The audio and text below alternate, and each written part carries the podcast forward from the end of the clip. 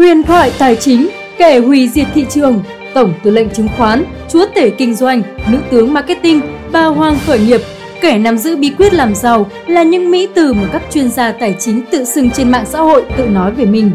Chúng tôi xin nhấn mạnh, đây là những chuyên gia tài chính trong ngoặc kép bởi họ có thể là những người không bằng cấp, kinh nghiệm hay chứng chỉ hành nghề nhưng lại hướng dẫn cách làm giàu nhờ chứng khoán, tiền ảo hoặc những sàn giao dịch ngoại hối đa cấp.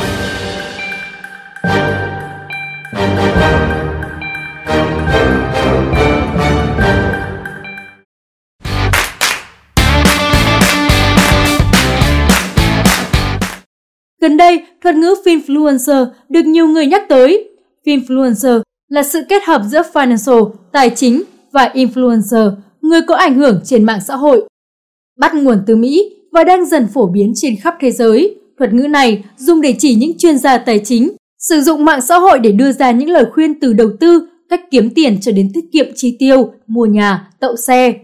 Các chuyên gia tài chính luôn nói rằng họ đang giúp những nhà đầu tư tay mơ hiểu biết hơn về tài chính. Tuy nhiên, thực tế không phải lời khuyên nào được đưa ra cũng xác đáng và hữu ích.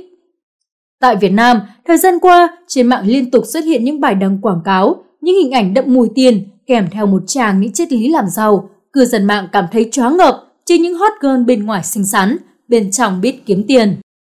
Điểm thu hút nhất của các hot girl tài chính, hay còn gọi là hot girl đọc lệnh này, sở hữu những hình ảnh được làm khá chỉnh chu. Các cô sẽ chụp một chiếc ảnh thật gợi cảm, nghĩ ra caption đạo lý kinh doanh, dạy người khác làm giàu khủng khó.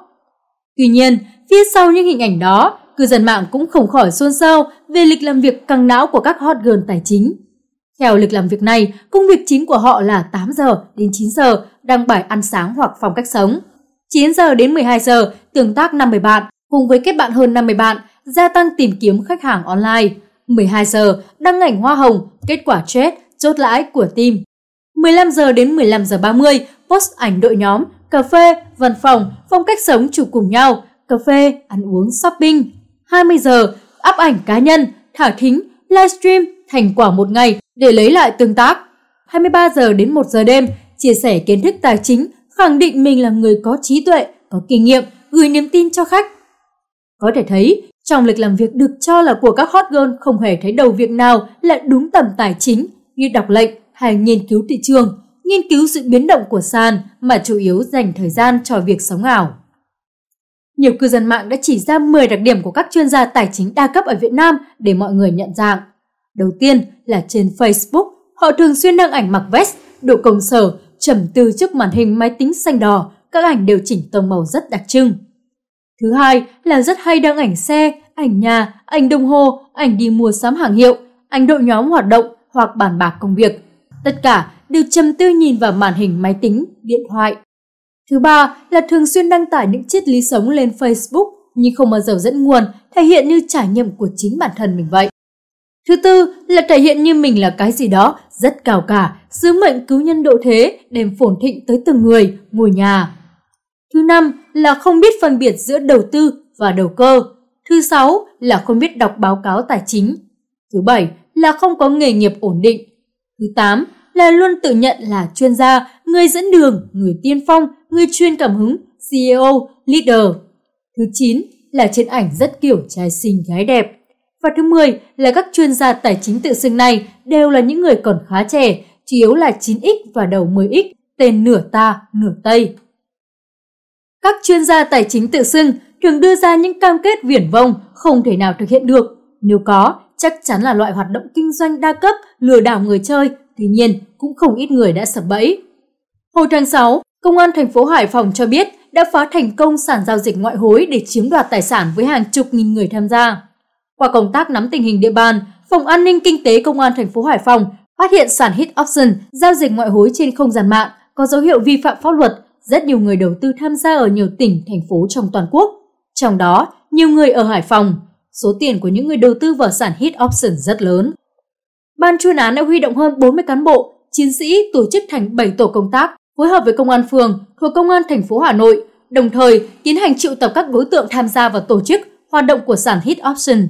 Lực lượng chức năng xác định sản hit option .net có 969 người tham gia, tổng số dư hiện tại của người đầu tư tại thời điểm kiểm tra là gần 15 tỷ đồng.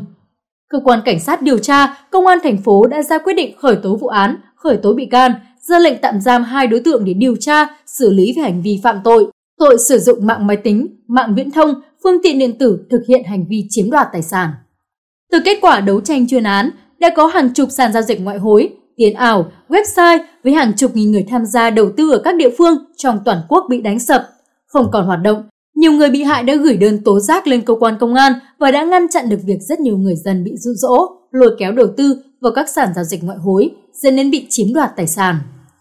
Ông Trương Văn Cường, trưởng bộ phận an ninh mạng Trung tâm Đào tạo Quản trị và An ninh mạng Athena, các ứng dụng tìm kiếm lừa đảo thường đánh vào tâm lý FOMO, tức hội chứng sợ bỏ lỡ của nhà đầu tư. Đầu tư có rủi ro, nhưng rủi ro với loại hình cá cược rất lớn. Nếu có kiến thức công nghệ thông tin, việc làm ra website, hệ thống lừa đảo mất chưa tới một ngày. Mua tiền miền dễ dàng qua thẻ tiến dụng 15 phút là xong. Ứng dụng lừa đảo biến tướng nhanh, khó kiểm soát. Phương tiện kẻ xấu tiếp cận người dùng rất đơn giản, lập nhóm kín phím hàng, nhưng thực chất là thao túng. Người mới vào nghĩ là các thành viên trong nhóm đều giống mình, nhưng thực chất không phải. Người chơi cần tỉnh táo, đừng thấy biên độ lợi nhuận cao rồi biến mình thành con mồi, chuyên gia Trương Văn Cường khuyến nghị. Thực tế, việc kinh doanh đa cấp số tiền này đã bị cấm tại Việt Nam và nhiều quốc gia khác trên thế giới. Các sàn giao dịch tiền ảo này có mô hình cá cược nhị phân từng bị cơ quan chức năng cảnh báo. Công an thành phố Hồ Chí Minh nhận định cách chơi và nhận thưởng của các sàn này giống hệt cá độ tài xỉu. Hiện nay, mô hình các sàn này hoạt động theo hai cách chính là tuyển dụng người tham gia đi hưởng hoa hồng hoặc đầu tư. Với các hình thức đầu tư, người tham gia không mua tài sản mà chỉ đặt cược với biến động của các loại tài sản như dầu, vàng, bitcoin. Chuyên gia tài chính Veronado cho rằng đây là mô hình tài chính đầy rủi ro vì loại giao dịch đánh cực tiền trong một việc không biết kết quả chính là cờ bạc. Mặc dù chưa có quy định cụ thể trong mô hình nhị phân, nhưng pháp luật Việt Nam lại quy định khá chi tiết về hoạt động đa cấp. Nghị định 40 năm 2018, Nghị định Chính phủ cấm tổ chức, cá nhân kinh doanh đa cấp khi chưa được cấp giấy phép hoạt động bán hàng đa cấp. Đáng lưu ý, Nghị định này cũng chỉ ra đối tượng của hoạt động kinh doanh đa cấp chỉ là hàng hóa và cấm mọi hoạt động kinh doanh đa cấp với đối tượng không phải là hàng hóa, luật sư Vũ Tuấn phân tích. Như vậy, số tiền không phải là hàng hóa, do đó kinh doanh đa cấp tiền số bị cấm và không được cấp phép. Theo đại diện công ty fanlo pháp luật Việt Nam đưa ra các chế tài cả về hành chính và hình sự. Theo đó, cá nhân tổ chức hoạt động kinh doanh đa cấp mà không có giấy phép có thể bị phạt tiền đến 5 tỷ đồng hoặc phạt tù đến 5 năm theo Bộ luật hình sự 2015. Đối với những người mời gọi, giới thiệu người khác tham gia vào hệ thống đa cấp chưa được cấp phép, chế tài sẽ là phạt tiền đến 30 triệu đồng. Người tham gia vào hoạt động của tổ chức, cá nhân kinh doanh cũng sẽ chịu mức chế tài tương tự. Trước tình trạng ai cũng có thể dễ dàng trở thành chuyên gia tài chính trên mạng xã hội, các nhà đầu tư cần tỉnh táo, tránh tâm lý bầy đàn, đua nhau bỏ tiền vào chỗ mình không có kiến thức gì để rồi tiền mất, tật mang. Cảm ơn quý vị đã quan tâm và theo dõi. Xin kính chào và hẹn gặp lại!